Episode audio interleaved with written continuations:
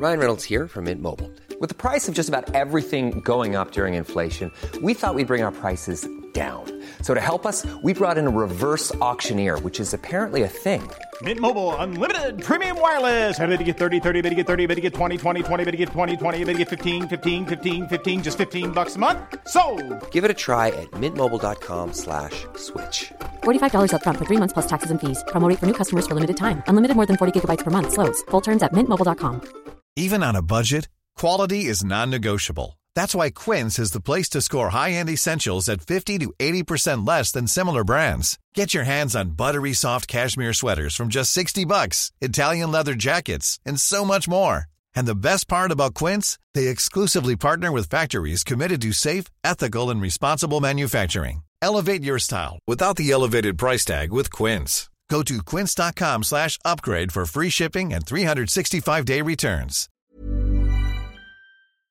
Hej och välkommen till veckans viktigaste intervju. Jag heter Simon Svensson. Det här är 2014 års första VVI och därför tänkte jag bjussa på sådana här riktigt, riktigt bra avsnitt. Ett sånt där som liksom smeker öronen. Det här kommer bli härligt för dig. Men först så måste jag säga att det här avsnittet är som vanligt görs i samarbete med den härliga Akademikernas a-kassa. Och du vet ju säkert att det kanske inte spelar någon roll vilken a-kassa du är med i för alla ger samma skydd. Det är det som är kondomer ungefär. Men är man akademiker så är det självklart Akademikernas man är med i och du behöver inte byta a-kassa om du startar eget, byter jobb eller bransch. Och det kostar bara 90 kronor i månaden.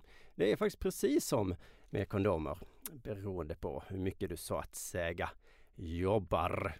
Mm, nu kanske du är en sån som undrar varför man ska vara med i a-kassan överhuvudtaget. En liten anledning är ju att om du råkar bli arbetslös så kan du få runt 15 000 kronor i månaden det, det blir väldigt många kondomer av det. Dessutom är det tryggt att veta att man har något att falla tillbaka på om man, som många har idag, en tillfällig anställning. Men du, nu tycker jag det är dags att vi sätter igång med den här veckans viktigaste intervju. För mitt emot mig sitter den oerhört stilige och charmige Fredrik Wikingsson och vad, sa du?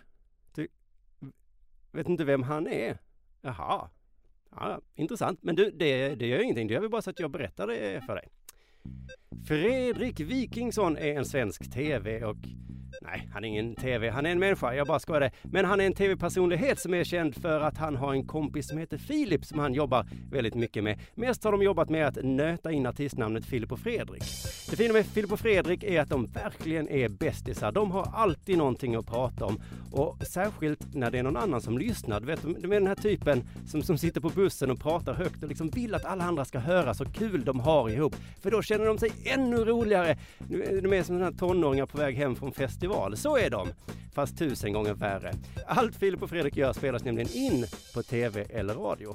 Ja, det vet ju inte jag egentligen, men med tanke på att de är på tv 365 dagar om året och spelar in Sveriges populärt poddradio varje vecka så kan det inte finnas många minuter kvar.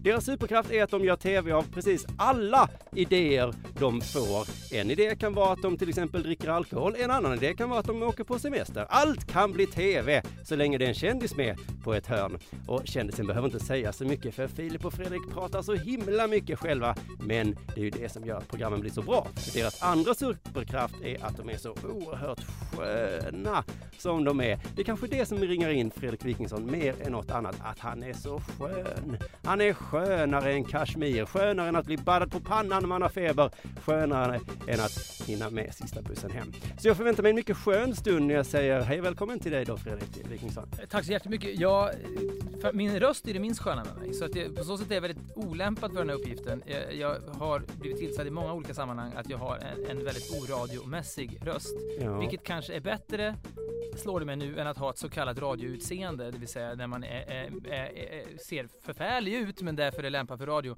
Men, Men du eh, vet att rösten står för 60% av kommunikationen. Ja det gör det va? Ja. Ja. men sen har jag ett jävla handspråk också som, som poddlyssnarna går miste om. Jag ska göra mitt bästa men jag är medveten om att det, att det, det är tuggmotstånd att, att lyssna på mig. Fast du, eh, du, du gör ju radio själv, du har ju en poddradio. Så jag, Jag, jag, förstår inte att folk lyssnar på den. Nej. Jag, jag gick journalisthögskolan i tre år och under den mycket korta radioutbildningen så sa min lärare att du kan, om du pratar sådär kan du aldrig ägna dig åt radio. Nej. Då kommer folk inte att höra vad du säger, det går för fort och det låter metalliskt, gällt och väldigt obehagligt. Och det finns en grundförutsättning hos många radio gött att man ska gå ner. Nej, det var... för dig nu att du bara kan kasta dig i ansiktet på honom. Det är ungefär Nej. som att Men han kan- förnekade internet och så var Ja men kanske, men samtidigt tänker jag att det här var 1994, way back when, och då kanske det var omöjligt. Jag kanske tänker mig att, att, att eh, konsumtionsvanorna har förändrats och de människorna han tänkte på då, när han sa de här orden till mig, Mm. som inte på något sätt jag ska liksom så rista in på hans gravsten, men om man då jobbade, gick på Journalisthögskolan 1994 och hade en karriär i radio framför sig så var det kanske Radio Västernorrland eller Radio Jämtland. Jo, men tänk så många karriärer han har sänkt i botten. Ja, det, det är lite Bara mer genom- smärtsamt. Mm.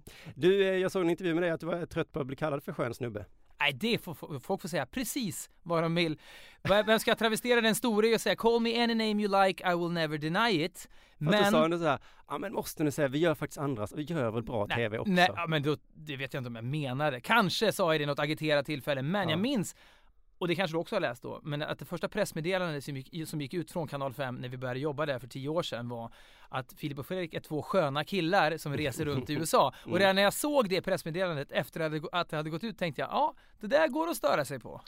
Det går att göra. Det hade jag nog själv, säkert själv stört mig på. Beskrivningen, ja men, men det är väl, men, men har ni aldrig tänkt så själva? Nej, men alltså faktum är att jag, vi hycklar inte med eller... eller Ni är ju det på ett positivt sätt också. Ah, liksom. fast vi är ju också väldigt enerverande. Precis som du säger, det är ingen som tycker... Det är möjligtvis då, de här killarna på bussen som är ljudliga på vägen hem och pratar Mm. högt, de tycker ju själva att de är sköna, Mm. men de kanske också inbillar sig att omgivningen tycker det. Det inbillar ju inte vi oss. Vi förstår ju att vi uppfattas som oerhört enerverande för många, men det bästa med våra produkter är att det går att- välja eh, Kroner istället eller någonting. Eller Ja. Liv Strömquist. Det går väl precis Mm. vem som helst. Ja, nu ler jag lite åt det, åt det exemplet. Men du, ni, eh, på tal om det, ni är ju på TV nästan varje dag. Väldigt, väldigt ofta är ni på TV. Ja, det har varit väldigt mycket Om man sista- jämför med andra TV-personligheter Ja. så är ni på TV fruktansvärt ofta. Men jag tycker att många andra tv-personligheter också är lata. Ja, för jag hörde att Ernst Kirchsteiger, han har 20 TV-dagar om året. Mm. Sen får det räcka, säger han. Det är 10 på våren och 10 på vintern. Men, jag tycker att det låter väl softare. Jo, men, jo, men han har ju också, då ger han ut sju böcker och så, så åker han runt på mässor och sånt och tjänar pengar. Det, här, det är ju vårt jobb att göra TV. Dessutom är det ju ingen som säger åt, låt säga Jimmy Fallon, fan vad, mycket, vad ofta du är på TV. Nej men han, gör, han har ju hittat en grej lite grann. För att ni gör ju så himla många olika... Jo, jag jag vår- kan bli så här, jag gillar det ni gör men jag vet knappt vad Nugammalt var. För att Nej. det bara kom och försvann och sen så gör ni ett nytt program. Ja, jag vet, men vår grej, vår, Jimmy Fallons konstant är ju den showen. Vår konstant är nog kanske att vi hänger ihop och att det är Ja. vårt format och sen så varierar det i någon mån. Och i vissa fall som du säger så är det massa kändisrunk eh, och i vissa fall så är det vi som far runt och, och knackar på dörrar. Så det, men jag tror att han, Jimmy Fallons studio Men när du säger att det är ert jobb, menar du att ni måste jobba så mycket för Nej, att få nej, men det är också det roligaste vi vet. Det är det roliga, men vi har ju, det är inte så att vi har, vi har liksom ingen åka runt på mässor-verksamhet överhuvudtaget. Sen ska jag säga, alla andra tv-människor har ju inte den formen av side order som de försörjer sig på. Ernst Kirchsteiger är ju sannerligen ett unikum. Mm. Men jag tycker ju att men dels, det är ingen som säger åt någon som gör fyra timmar radio per dag att fan vad ofta du är i radio, för då ser man det som någon slags konstant. Och, och jag vet inte. Jag, jag, men men jag kan, jag Jag kan förstå om man jämför det med andra TV, alltså Robin Paulsen till exempel. Han gör ju liksom åtta program Han borde göra mycket program. mer. Det är klart han borde. Jag är men... på honom jämt, varje gång jag träffar honom. Varför ska du bara vara i den jävla studion för? Jag vill se det på fältet, gör något annat. Och det, vet, det är inte hur lätt som helst att få göra det kanske på Nej. SVT. Men jag hade älskat att se Robin i massa andra sammanhang. För att jag har hört att ni är ju fruktansvärt populära, men ändå läste jag att ni har, eller hörde, att ni inte har så många tittare. Nej, vi har aldrig haft många tittare. Men Ett det program. kanske är på grund av att ni gör så jävla mycket, eller? Så, här, så här, hade du lagt Robin Paulsson 22.00 på kanal 5 på måndagar så Mm. hade han inte haft lika många tittare som 21.00 eller när han nu ligger på fredagar. Det har ju lite grann med att vi ligger på en ganska obekväm tid. Mm. Men om man skulle om man låter tittarsiffrorna bara vara ett mått på popularitet så tror jag ändå, eftersom vi har, vi har ju fler poddlyssnare än tv-tittare nu. Det har blivit så jävla... Så är det. Och jag tror att många av tv-personligheterna som har miljonsiffror, om de skulle starta en podcast så skulle de inte få lika många eh, lyssnare. Och då, då kan man invända, då är de bättre på tv än vad ni och ni är bättre på radio. Men vår popularitet tror jag inte riktigt går att avläsa i tv-tittarsiffror. Nej, för jag får inte ihop det, för jag ser er som eh, Sveriges mest populära människa. Nej, liksom. men det är vi verkligen inte. Framförallt Men inte alla i- vet vem ni är och alla har någon slags relation till er. Och då tänker jag, vad fan, är det inte fler som tittar? Nej, jag vet, kanal 5 undrar säkert också det. Men, och, vi, och vi bryr oss inte speciellt mycket så länge, eh, vid något tillfälle så Filip sa väl det, att, tror jag, att vi har varit som, i tio år på kanal 5 som en fisk som ligger på relingen och sprattlar. Och liksom antingen så ramlar man i båten och dör eller så tillbaka i vattnet och får fortsätta att överleva och hålla på med det man vill. Vi har varit på gränsen att få sparken i tio år för vi har så få tittare. Jaha, på grund av det. Men jaha, men det, är- det är bara... Men hur många olika program har ni, har ni gjort nu på de här tio åren? 15, 16? Ja, kanske, jag vet faktiskt inte det. Hur många programförslag går inte igenom? Paradexemplet vi ofta tar upp är ju idén Fotboll och andra världskriget vi hade. Som skulle vara ett program som skulle handla om 50% fotboll och då skulle det vara liksom, det skulle kunna handla om Gordon Banks räddning mot Pelé 1970, otroliga räddningen i VM 70 eller när fan det nu var. Sen skulle man kunna prata om Ardenner-offensiven, varför gick det snett, var det vädret det berodde på? Vi inbillar oss att, eh, om man nu får stereotypisera på det sättet så tror jag att det skulle vara lite mer manligt tittande än kvinnligt möjligen. Men det är, om jag zappar runt i då finns det två saker jag alltid stannar upp av. Det är arkivar från andra världskriget Mm. och det är gamla fotbollsbilder. Ja, och Rocky. Eh, om filmen Rocky visas. Ja, ja, om det skulle vara ettan eller tvåan eller trean, men sen Mm. fyran, där drar jag gränsen. Um, um, Okej, men hur går det till när ni spånar? Alltså, har ni liksom 20 idéer så kommer ni till kanal 5 och säger något av detta? Vi har ju en tendens att, att ehm, vara ganska så trigger happy med idéer. Om man får en idé man tycker är bra eller spännande som man går igång på själv, då hör vi av oss väldigt snabbt. På embryostadiet finns det någonting här och Mm. då så får man väl en indikation ganska fort på om det är någonting eller inte. Men Men för som du sa, er grej är ju ni två, inte så mycket vad själva idén är. nej, nej, nej, jag kan inte riktigt komma på och det här skulle ju sannerligen kunna liksom bita en i nacken såklart eftersom alla program inte har blivit så bra. Men, men jag vet inte om någon, ty, förutom fotboll andra världskriget som jag fortfarande i någon mån sörjer, förutom det praktiska är att det är väldigt dyrt att köpa oss gamla fotbollsklipp så det har förmodligen inte gått ens. Men då vet jag inte någon idé som vi har fått nej på riktigt. Men vi har ju också någon slags kan, empiri kring vad som, vad som går in och inte. Vi skulle ju aldrig uppfinna en idé som, som skulle vara helt Ni gör inte så, du när du och Filip träffas, ni sitter inte så här bara säger apelsiner, eh, hästar och hamburgare, vi gör något på det. Nej, inte riktigt så. Men däremot tänker man, är det ett poddämne kanske? Det är väl också det att det, om vi har gjort Ja, det är ju slaskkorgen. det Ja men, ja, men, Mm. det, det, är- men poddäm, poddämnena i dem, det måste man ju få ur sig varje vecka då. Så att då Mm. det blir det fler. Men däremot föds ju en hel del idéer. Vi ska göra nu, när det här sänds har vi eventuellt då gjort ett nyårstal på kanal 5 där vi tar upp kampen mot Jan Malmsjö då, klockslaget och Mhm. nyårsringningen. Mm. Det föddes ju som en podcastidé och så var det någon på kanal 5 som hörde det. Det är ju ganska roligt. Det är ingenting annat som går på kanal 5 då. Nej. Det kostar ingenting att producera nästan om ni ställer upp en kamera och bara pratar. Så att då kan man göra det. Men hur är det med, med er prestationsångest där när ni kommer på idéer? För jag känner ibland, vad fan, det här är ingen bra idé. Men ni, det kan oftast bli ganska bra när man ser det, men Ja men ja, fast man ska, man ska tänka en, en, det är inte fullt, jag kan tänka mig att folk får bilden av att det bara är liksom Alltså det, är- att det är så otroligt kort tid mellan liksom, vad heter det, ax till limpa eller vad det nu Mm. är. Men det är ofta kommer ju Filip på idéer som jag slår ner på. För han är den som kommer på idéer och jag är den som skapar ordning inom på något sätt. Jag vet knappt någon idé jag kommer på. Jag kan kanske komma på en titel på ett program eller någonting. Men han slänger ur sig ganska mycket usla grejer från USA. Och sen så har han nio timmar på sig till jag vaknar när han tänker nu kommer jag ha ett härligt rungande ja i inkorgen och så säger jag fan det där är ju ingenting. Och då får han ta nya tag. Så att det är ju ganska mycket det är ändå lite längre process än så. Ja, men jag tänker, det här inslaget Bra eller anus till exempel. Hade jag hört det och tänkt, men det här det, det är inte kul liksom. Så kollar man på det, det blev lite kul, men jag bara känner... Ja, men det är bara ett litet inslag. Ja. Det, kan, det det är väl också Men där typ, känner jag bara så, det är öppna spel, allting funkar, så bara gör ni det och hoppas på att... Ja men det kan nog vara så att på inspelningsplatser är det öppna spel, då får allt funka. Men så i redigeringen så skriver man ju historien lite grann också. Om, det- om bra eller anus, när vi gjorde det i High Chaparral för tio år sedan, det är för övrigt ett uttryck myntat av David Sundin som ju är numera en, någon slags medial eh, all, mångsysslare. Mm. Men, Men då han... kan jag ni, ni sitter lite full och bara det är ett Ja kul men, uttryck! ja men då gör, ja, men då gör Och så, man Men det är ju det. inte TV, det Men så gör, man tre, så gör man tre stycken inspelningar Ja. där man använder det ifall det flyger. Man säger direkt det här är ett av de mest älskade inslagen i programmet och sen sitter man i redigeringen, kommer man att köpa det här? Nej, det finns ju bra Lanus-segment som har spelats in och lyfts. Så är det ju. Mm. Jag tänkte, jag, satt och kollade på nu gammalt och så eh, Filip är täckt av elefantsperma liksom. Jag sitter och jag fnissar lite. Blåval tror jag det var. Ja, det var i alla fall. Ja, Ja, mm. Det var inte äkta sperma, men det var väldigt, väldigt mycket som Ja. liknade sperma. Precis. Och jag, jag fnissar där, men är ni inte rädda att folk ska tycka att en sån grej till exempel är tråkig? Jo, verkligen. Så är det. Och det, ofta är det ju det. Alltså det ska, För det måste vara mardrömmen att liksom man gör en sån pin, fruktansvärd Mm. grej och sitter alla och bara nej, vad fan. Ja, jag vet, men då, Det- det- där skulle man i det- teorin kunna ha lyft också i klippningen. Om, det hade blivit, om alla har varit helt överens om att det var Ja. uselt. Så Ja. Ingen sitter ju Ni i har en publik där eller hur Ja men ni det har man ju, och så, men det är sällan en bra barometer. Det står Nej. någon studioman och piskar på där liksom, Ja. och, med, och fulla med socker och sådär. Men ibland kan man ju i redigeringen då bestämma att det, det, var, det är bara genant. Och då eh, lyfter man ju. Men, men ofta är det så här, ja det är knappast historiskt men det får duga. Men har ni, omger ni er med ja-sägare eller nej-sägare i sådana här lägen? Alltså har ni Eh. stränga producenter som säger vad fan är detta? Eller säger folk, "Fan, det här, det här Nej, funkar." nej, nej, verkligen inte. Jag, jag tror det bästa man kan göra är att omge sig med människor som avskyr en. Framförallt redigerare. Så har vi gjort i många produktioner, att man vet att redigeraren är oerhört kluven inför en. Mm. Så att de bara tar med det de står ut med. Om det är en människa som tycker väldigt mycket om en, så åh vad gulligt, där står de på en bensinmack och väntar. Det måste in. Det måste det ju inte kanske. Nej. Och återigen, jag säger inte det för att, att, att allt som går in är bra, men jag tror att en bra premiss är att jobba med människor som avskyr en. Ja, just det. Men jag tänker mig att nu har ni så mycket mandat. Kanske att, att hela valsperma på er, för ni har Mm. gjort så mycket annat knäppt som Ja, men det man är rädd för ibland, och det har man inte förstått alltid, men det är att man har ju blivit lite av en eh, senior mediemänniska. Det tänker man inte på, för när man börjar var man inte senior och man har någon slags cementerad bild av där man börjar som är man fortfarande. Mm. Så när det kommer in en, låt säga 18-årig praktikant eller en 21-årig redaktör eller researcher, då, då kanske man pratar med den personen precis som jag pratar med Filip. Alltså väldigt raka rör och liksom så här, det där var, alltså, man kanske kan uppfattas som lite karg då.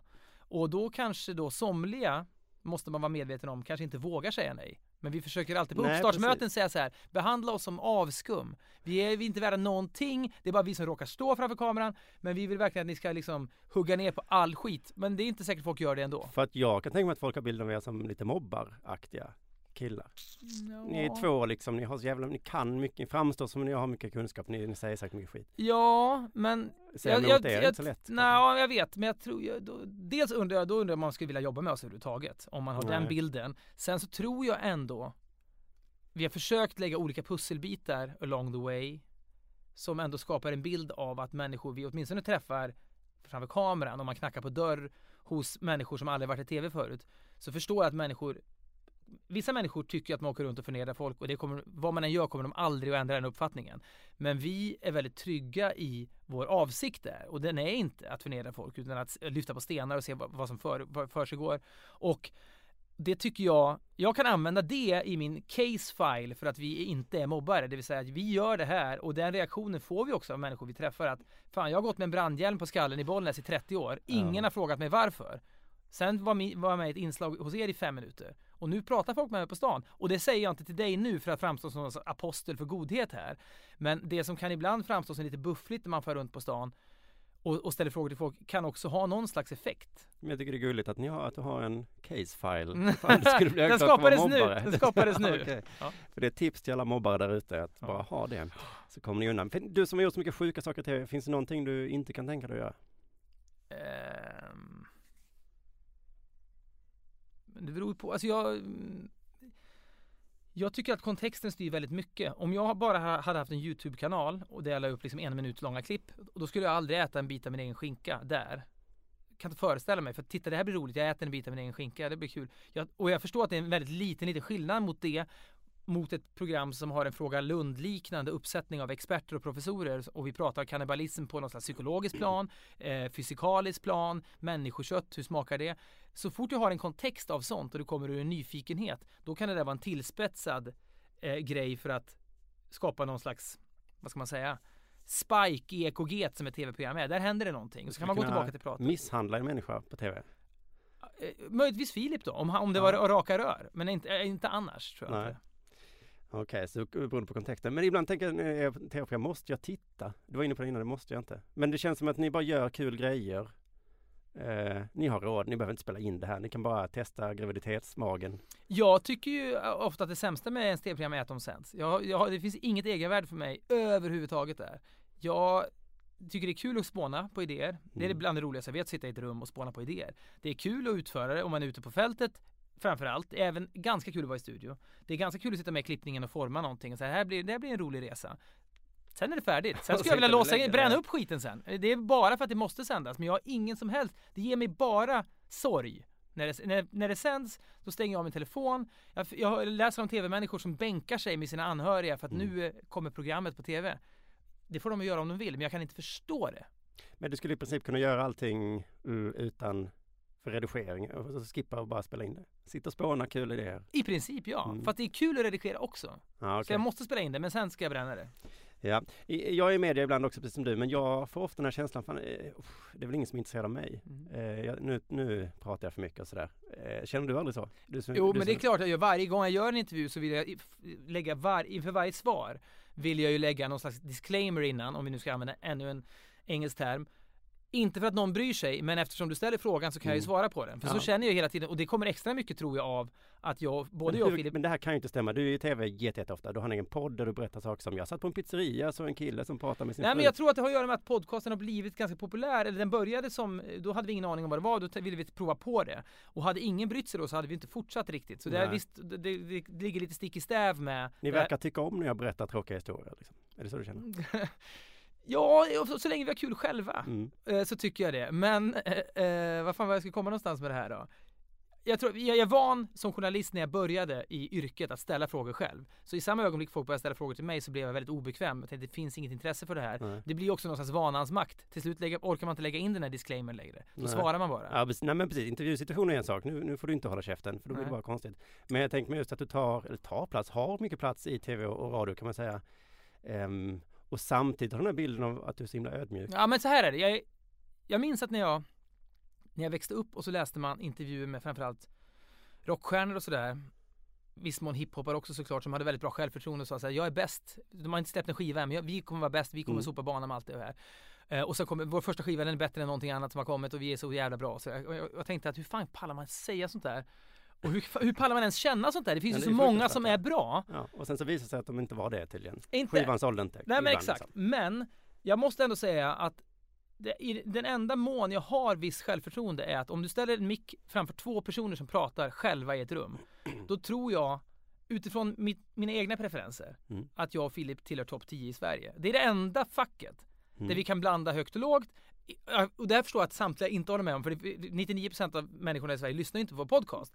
Men jag, har, jag, har, jag är ganska trygg i att vi kan hitta, ja, vi hittar samtal som jag själv skulle tycka var anständiga att lyssna på. Och det gäller absolut inte mina tv-program. Det gäller inte alla podcastavsnitt. Men, Men det gäller... du över tv-programmen då ibland? För sådär, nu ska vi åka till USA och träffa kändisar. Nu ska Mm. vi, eh, jag, nu ska ni göra, ska jag? Mm, spela in Philips drömmar. Vad var det? Ja, men vi ska göra ett program i USA när vi, när vi far runt och träffar folk. Och det, avstampet i det är, är drömmar Filip har haft som han har gett upp. Och så ska han få realisera dem, eller testa på dem åtminstone. För det hade jag skämts lite över. Så nu ska jag bara göra saker som jag alltid velat göra. Nej men då utgår man ifrån att dels att folk kan känna igen sig i de orealistiska bilderna man har av andras liv. Att man kan tycka att det där verkar så jävla, gräset är grönare helt enkelt. Att jag kanske också vill, vad är det han har velat då till exempel? Arborist har han drömt om. Vad är nu det? Jobba i trädtoppar. Okej. Mm. Han vill också, han har alltid drömt om att vara predikant i amerikanska södern och ha en Mm. liten församling som man kan göra, man kan behandla sig, omgivningen som Okej, ett svin. tanken att jag som tittare också kanske... Man kanske kan, ja, men, säg att det finns tio program Mm. och ett program kan vara predikant i södern. Då kan Mm. man tänka sig att det finns ett underliggande tema där, att, han, att bli avgudad. I, Mm. I ett litet sammanhang må hända, men ändå så här, att va, ha någon slags gudalik position. Det är kanske är temat som man inte ens artikulerar där. Men det kanske går att föreställa sig att man skulle kunna lockas av, möjligen. Så att det är det som är, men vi hoppas ju att man kan lära sig någonting om den amerikanska södern, om, om liksom den kristna högern, fundamentalism, möjligen att det kan komma den, den sortens lager också. Men Så det är inte bara att ni åker till USA och gör balla grejer och bara lägg ut! Nej men lägg så, det är inte ut! så ballt det vi gör alltid. Ofta är det skittrist att stå i Örkelljunga och knacka på en dörr. Det är ju inte superspännande. Jag läste att ni har gjort en dokumentärfilm Men vi håller på. Håller vi på. och filmade i helgen. om eh, somalier spelar bandy. Mm. Det känns lite seriösare. Det är någonting med Det är någonting med främlingsfientlighet och invandring och allt sånt där som jag och Filip har inte varit speciellt vokala kring sånt där. Eh, jag tycker också man, man ska vara lite försiktig med, jag, jag kan få svindel i Twitterflödet ibland med åsikter som kastas ur sig och Mm. Eh, jag bor på, eh, i, fa, relativt fashionabelt i Bromma där folk, och, och, och har vänner på Södermalm, där folk de här två typiska stadsdelar där folk älskar att prata om att eh, öppna fritt, alla är välkomna, alla borde komma in. Det finns inte en somalier i Bromma. Alltså inte en, det finns inte, jag, inte, har, har kanske sett två somalier på, Sö- på Södermalm eh, på tio års tid. Det är väldigt lätt att säga det. Men om man bor i Borlänge och det har kommit 3000 somalier dit på ganska kort tid och det kommer 35 nya varje vecka. Det är inte orimligt att, att de människorna reagerar på det. Nej. Och, det, och, och när vi då hörde att, att Sverigedemokraterna i kranskommuner där har uppåt 20 procent samtidigt som det är valår nästa år och en initiativtagare där uppe tänker någonting måste göras för att bara synliggöra somalierna på något sätt så att det inte bara blir statistik och någonting som folk pratar om som en siffra. Då ska vi anmäla Somalia till bandy-VM i Sibirien i januari 2014 och när jag läste om det för 8-9 månader sedan så bara, då ringde jag, och då var det för en gång skulle jag som ringde Filip med en idé och sa det här är ju någonting Vem är det, var det som gjorde det sa du? en kille som bor i Borlänge bara. Han, är, han har ingenting med band att göra. Han är bara någon som tycker att någonting ska hända liksom. Och då känner man att det är någonting, jag vet inte vad det är, det kanske är en dålig idé, det kanske är en bra idé, men det är åtminstone någonting. Vi kan väl bara åka upp dit och träffa dem. Och då har vi varit där nu ganska mycket och filmat det där och eh, blivit väldigt rörda av det där för att det är många av de här somaliska killarna, 18-19 år allihopa, de har varit i Sverige varierande längd eh, av sina liv. Alla är jättebra på fotboll. Det är en tradition i Somalia, alla spelar fotboll. Och att då gör, att lämna det man är bra på att som en liten minoritet lämna det medan alla polare säger vad fan ska ni spela bandy för? Det verkar ju astöntigt, assvårt. Ja men det finns någonting bra i det här och så ställer man sig på skridskor för första gången. Det är väldigt, väldigt svårt att göra det också. Och jag förstår att vissa människor tror att vi åker upp dit och filmar folk som drattar på arslet. Och, Det är, man får en lite sån här hundra höjdare känsla. Ja men det, ja eller det finns en film som heter Cool Runnings om ett, Mm. om ett jamaicanskt boblag och sådär. Eh, Ja precis, det är ju något lite Ja men det, men det, är, det lätt att gå dit. Men om man tror att vi skulle göra 90 minuters biofilm baserat på att folk ramlar, då känner man ju inte oss. Och det är rimligt att man inte behöver göra det. Men det skulle vara ganska begränsande underhållningsvärde för oss. Vi tror att det finns någonting i det här i att människor kan växa och vi vet inte, fortfarande inte vad det kommer att bli. Det kommer vi förmodligen och i bästa fall att veta i början av februari när VM är färdigspelat. Mm. Men vi är på väg dit och vi, eh, och det, vi, det är Men- väldigt, jag ska bara säga det, för det här, vi har tänkt ganska mycket på det här att det är framförallt vanligt bland mediemänniskor som män, människor som mig och Filip att sättet man artikulerar åsikter kring Sverigedemokraterna och främlingsfientlighet och den här sortens vindar i Sverige idag, det är att säga, att peka på hur dumma Sverigedemokraterna är. Det är det, är det som mediemänniskor anser vara det enda verktyget i sociala medier eller i spaltutrymmen. De kan inte stava, de är korkade, titta här, järnrör hit och dit. Det är ett sätt och det är, då får man snabbare fixar, man får liksom delningar, man, får, man hamnar högt på listor över delade artiklar och sådär. Ett annat sätt är att försöka visa, att skapa ansikten på, att skapa somaliska hjältar. Att visa människor, det här, det här håller på att funka. Det, är en, det, det, det går liksom, det, det är ett, en helt, ett annat angreppssätt som är bökigare, tar längre tid och effekten av det kommer, är kanske svårare att mäta. Men jag tycker att det, om fler människor gör den typen av, av grejer, då tror jag man åstadkommer mer. Har Filip och Fredrik vuxit upp? Ja, men den här filmen kommer också bli väldigt löjlig. Inte för att de drattar på arslet, utan vi försöker leta efter allt det på samma sätt som filmen ska hitta det stora i människan. Människor möts, människor liksom tar sig över kulturella barriärer och sådär. Så Det komiska är ju det lilla i människan som föds i de stora sammanhangen. När det blir bråk om sponsbilar, när, när liksom sponsorer ställer udda krav och sånt där. Så att allt det som händer när en liten cirkus i en, när en cirkus i en liten stad föds.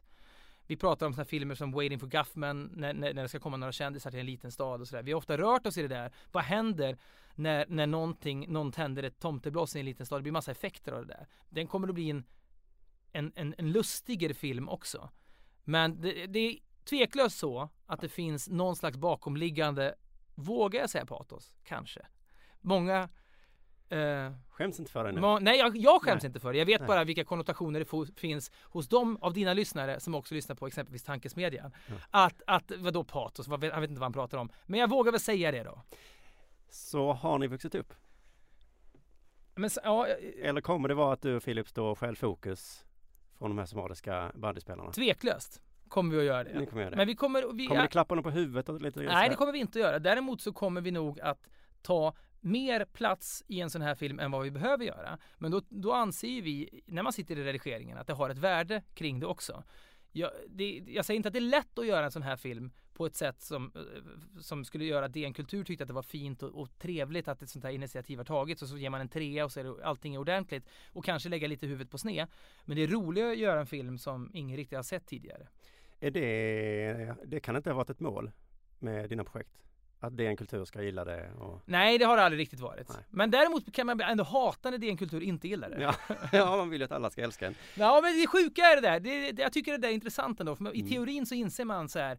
Det var alltifrån när vi gjorde vårt absolut första tv-program på TV4 så bjöd TV4 in oss och sa så här, 10% ska älska det, 90% ska hata det. Och så här, en spännande uppgift. Och så blev det ungefär så av de som tittade, det vill säga att folk var vansinniga och så fanns det vissa människor som tyckte att det här var ju härligt för det här har man inte riktigt sett tidigare. Och då backade TV4 direkt och gav oss sparken. Så man vet att det där är en väldigt, eh, någonting som är svårt att leva upp till. Och i teorin så kan man tycka att vad fan, vem bryr sig om vad folk tycker så länge man gör det man står för. Det stämmer till viss del. Men jävla vad irriterad man ändå kan bli. Du och Filip har ju små Filip och Fredrik-barn. Har vi det? Ja. Vilka är det då? Ja, ni har väl barn båda två? Ja, ja, ja, det. Jag tror du menar några som har gjort, ja, jag tror du menar Erik och Mackan. Nej, ja, just det. Nej, inga Jugends Ja. på det sättet. Nej. Nej, utan ni har små, små, små Filip och Fredrik-barn. Ja. När ska ni göra ett pappaprogram? Ni Nej, kan det- testa och ge bort ett barn till Amish-folket och ett barn till eh, Bob Dylan. Alltså. Ja, nej jag vet inte. Det där, nej mina barn är så stora nu så det, de, min äldsta fyller ju sju snart och då, då tror jag att det där är jävligt vanskligt. Men Alex Schulman gjorde en pappablogg så här, ni skulle kunna göra ett gulligt litet pappaprogram när ni...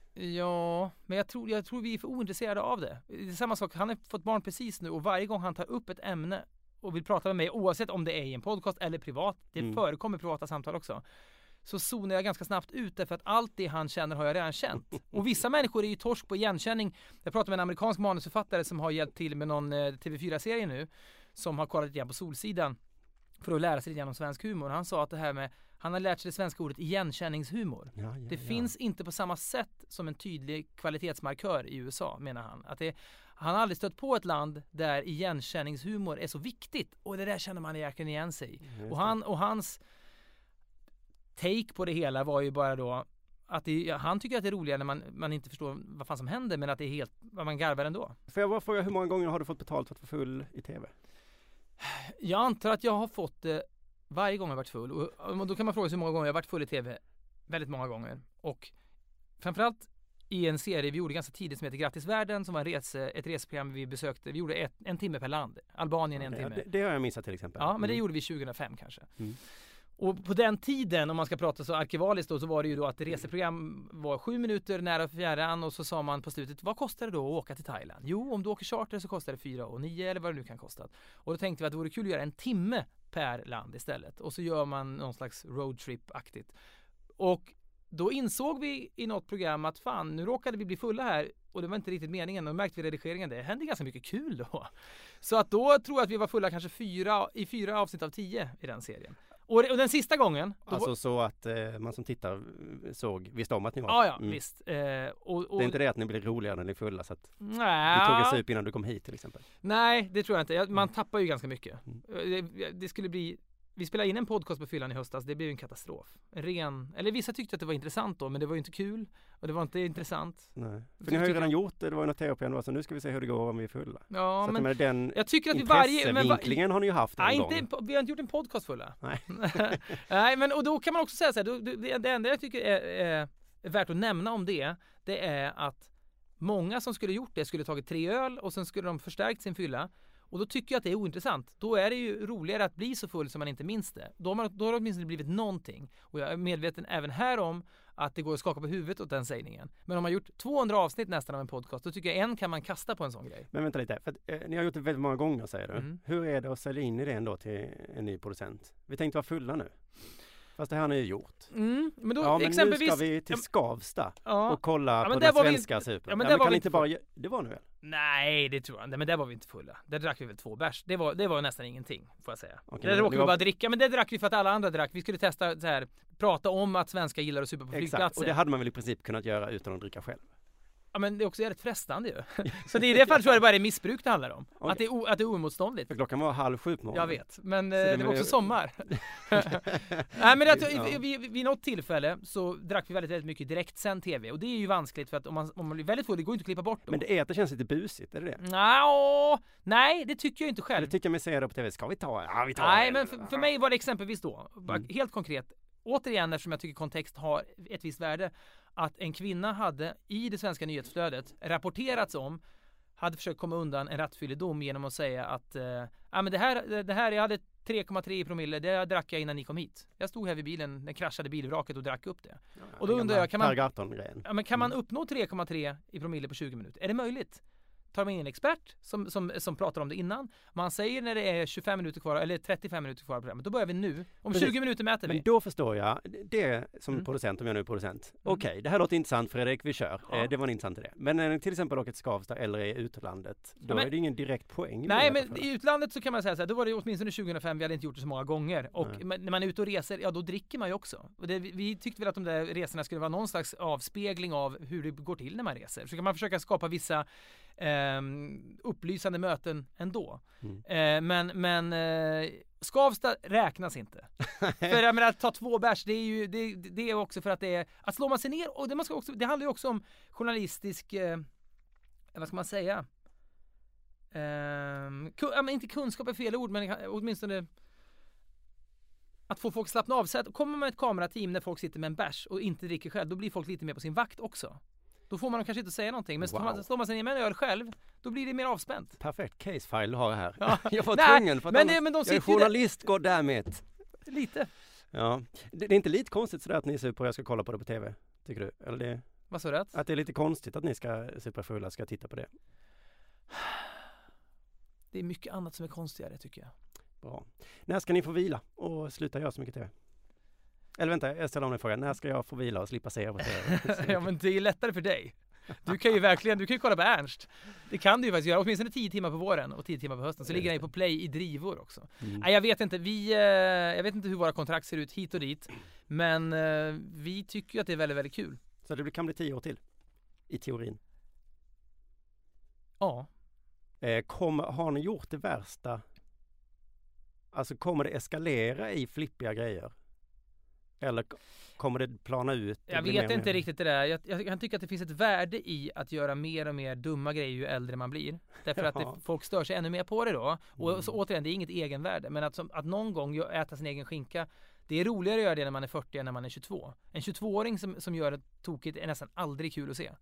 För det, är liksom, det, det, det förväntas man göra. Och det, Youtube svämmar över av sånt. Och du tror inte att du eh, tröttnar på att du lite, usch, kan inte bara sitta och...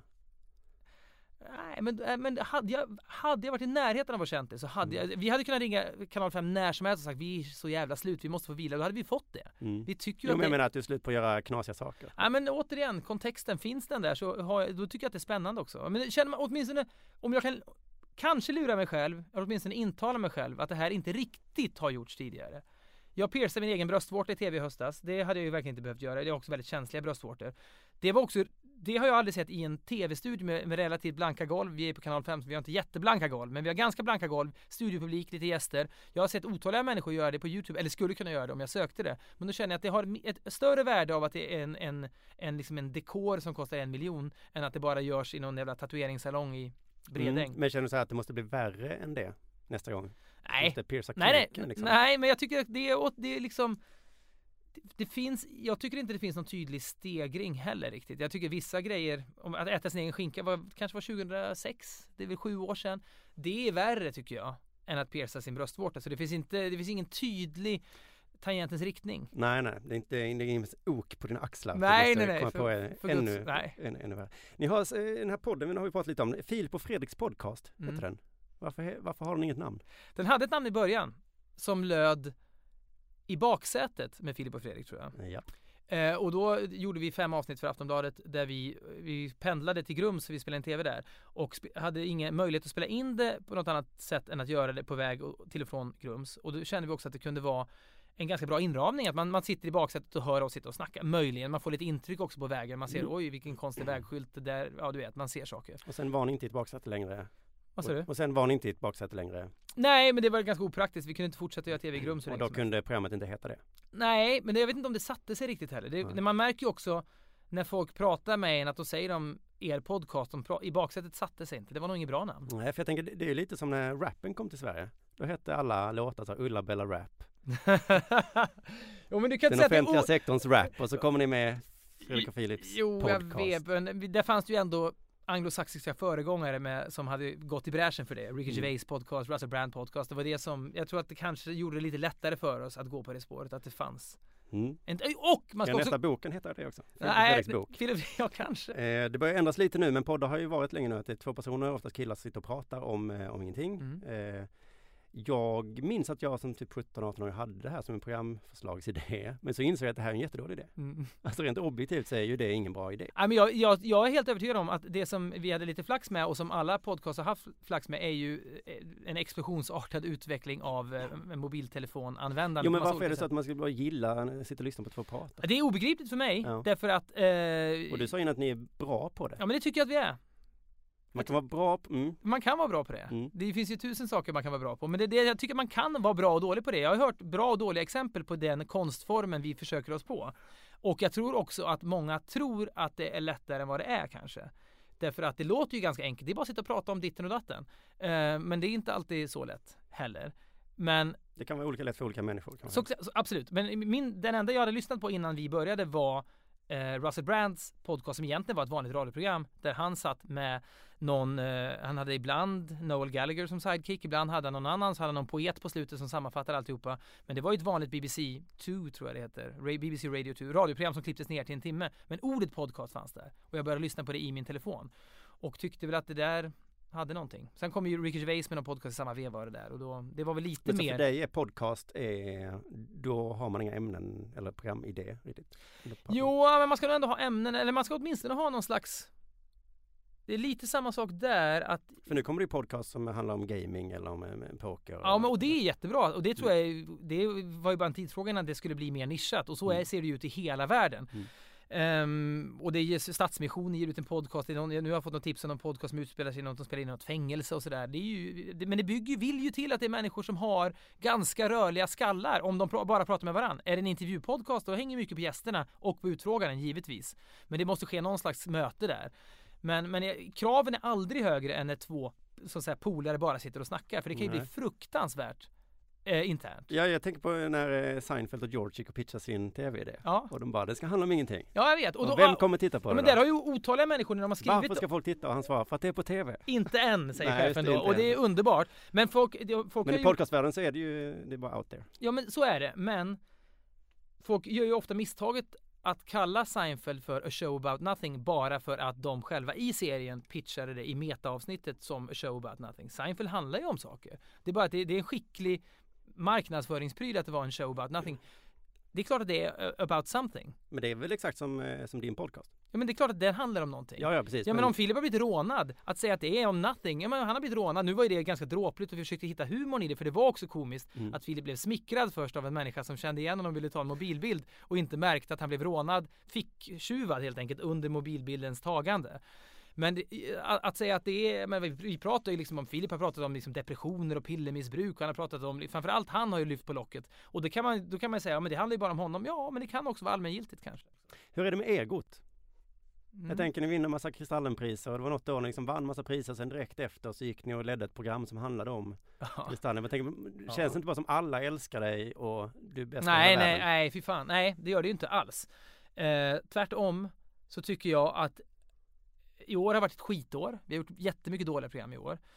Eh, och jag kan tycka, jag kan tycka att Okej, vi, så ni kommer ner på, ma- på Ja men det, alltså det där, i och med att det är också en, en nackdel med att ha hög produktivitet. Att man kan tycka att man gör ett kanonavsnitt av ett tv-program eller en podcast en vecka. Men gör man ett skitavsnitt veckan efter, då är det där man är. Man är ju inte bättre än sin senaste liksom, eh, produktion. Och gör man många produktioner, ja då är det jättestor risk att man eh, varannan vecka tycker att man är sämst på jorden. Och just nu tycker jag, om jag ska vara kritisk mot mig själv, känner jag att liksom, ja men vi gjorde en bra serie som heter Får vi följa med för några år sedan. Då reste vi runt och det, är vi bättre på än att sitta i studio och babbla med folk. Eh, så nu ska det bli kul att göra sån tv igen. Men jag tycker nog att 2013 har varit ett skitår för oss. Okej, så du är inte bäst i världen? Nej, tvärtom. Okej, du är sämst i världen.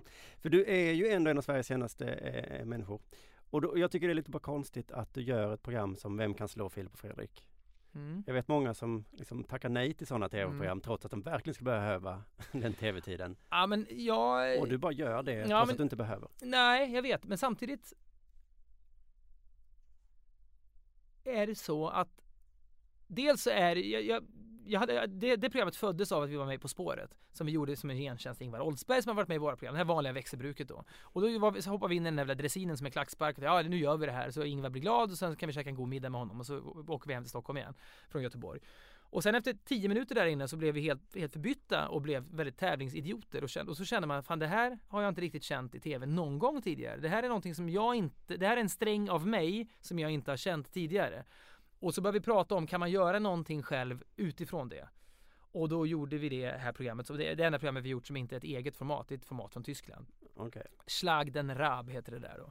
Det är en snubbe som man tävlar emot. Men och, då, och det är också det, det, det, det, det är det enda programmet vi har gjort som har haft många tittare. Det har ju haft en, uppåt en halv miljon tittare. Det är ju en succé på kanal 5. Det är det Det, enda. det är ju fan också. Och jag kan tycka att det, det, det finns något fint, de människorna som inte har en aning om att podcast finns eller som lyssnar, skulle aldrig kolla på något nu gammalt eller någonting, de kan gilla det där och jag har ja, kul när jag gör det. Men det, tveklöst är det ju så att det är längre från vår innehålls-DNA än mycket annat. Mm. Men då, har du blivit tillfrågad att vara med i sån här, eh, vad heter de, åka till Argentina och trilla på bollar och Ja men det har jag, men det, skulle, det, det, det, det är mycket lättare att göra en sån där grej som upphovsman paradoxalt nog. För då, då är man med och påverkar innehållet i någon mån. Nej, inte så mycket i det fallet i och för sig. Men jag skulle Men det är skillnad med det, för att då är det du som är Ja men jag vet fan. stjärnan. Nej men då kan jag också, det kan också handla, ah, inte riktigt, men det kan handla om att då känner jag så här. Det här är lite spännande att se vad det kommer att göra med mig framför en kamera och, Filip, sådär, våra dynamik på något sätt. Det är lite spännande att rota i. Och det, det tycker jag är roligare. Och annars är det, en, det är en jävla sliding scale för att vara med i På spåret, är ju, då är man ju då är man en legosoldat som bara hoppar in och hoppar ut. Så att det, men visst, jag, det, det, På spåret tar inte så lång tid. Att åka till Argentina tar en vecka, det är det. Och, och Let's Dance tar åtta veckor, det är väl ett argument då. Men det, det, för mig är det... Ja men exakt, för mig är det solklart att jag aldrig skulle göra det. Men att, men att På spåret är inget problem. Men vips så har Lasse Kronér varit med i fem program han har gjort. Och så ringer han och säger nu får du vara med i Doobidoo. Ja då är man ju med det. Vad fint. Vi ska prata lite, lite politik här eh, och också på tal om det här att, att följa strömmen och göra saker som ingen annan har gjort. Ni, ni är väldigt intresserade av eh, amerikansk politik Mm. Eh, och så säger du så här, men vi ska göra saker som ingen annan gör och så där. Och så hejar ni på Obama. Mm.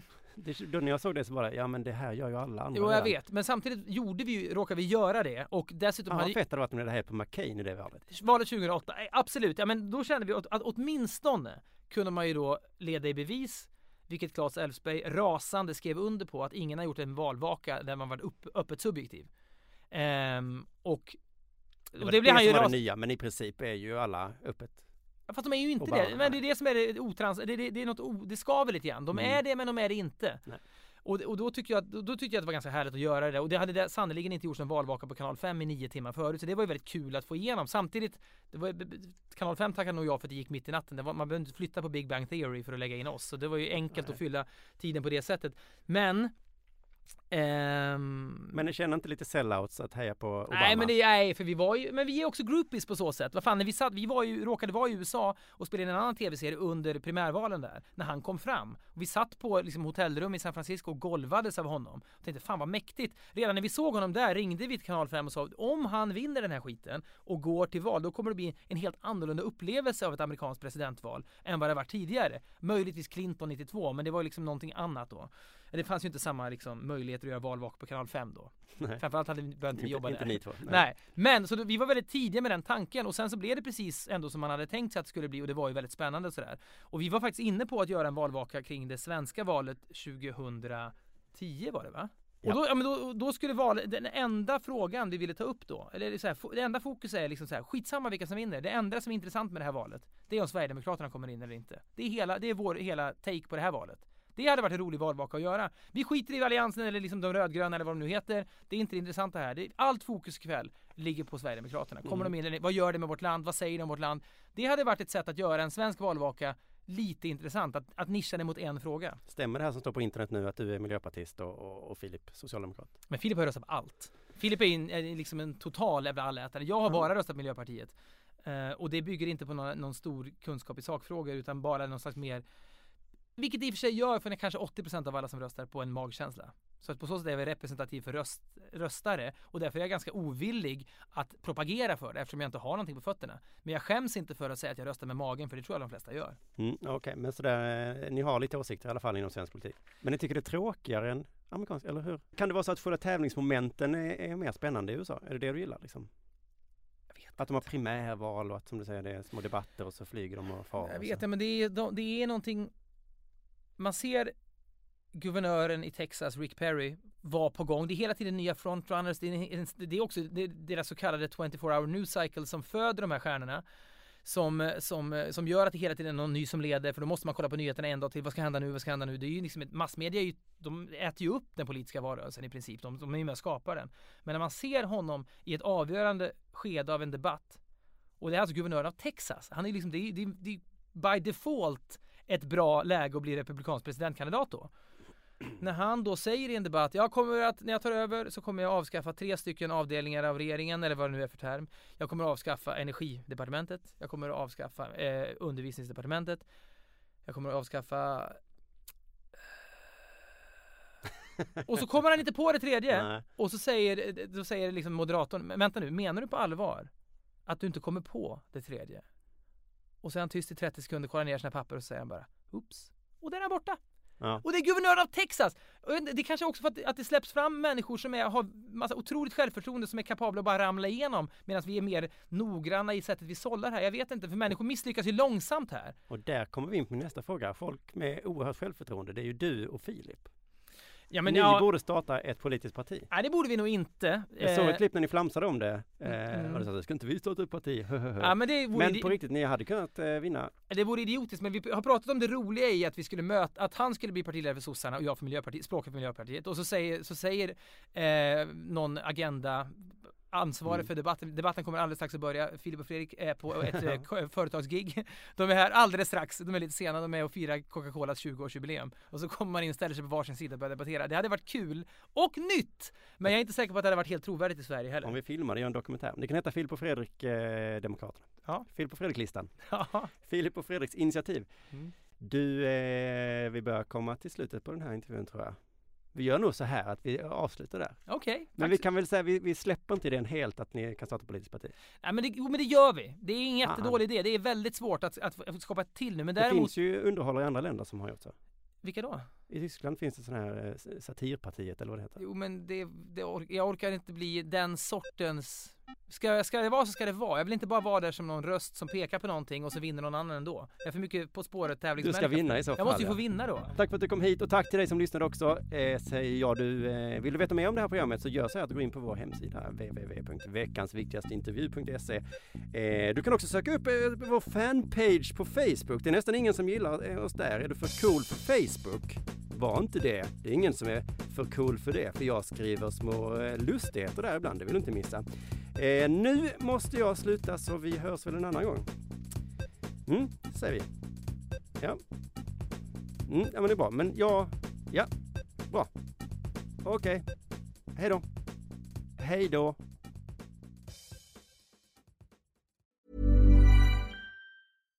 Hi, I'm Daniel, founder of Pretty Litter. Cats and cat owners deserve better than any old fashioned litter. That's why I teamed up with scientists and veterinarians to create Pretty Litter. Its innovative crystal formula has superior odor control and weighs up to 80% less than clay litter. Pretty Litter even monitors health by changing colors to help detect early signs of potential illness. It's the world's smartest kitty litter. Go to prettylitter.com and use code ACAST for 20% off your first order and a free cat toy. Terms and conditions apply. See site for details. Imagine the softest sheets you've ever felt. Now imagine them getting even softer over time. That's what you'll feel with Bowl and Branch's organic cotton sheets. In a recent customer survey, 96% replied that Bowl and Branch sheets get softer with every wash. Start getting your best night's sleep in these sheets that get softer and softer for years to come. Try their sheets with a 30-night guarantee. Plus, get 15% off your first order at bowlandbranch.com. Code BUTTERY. Exclusions apply. See site for details.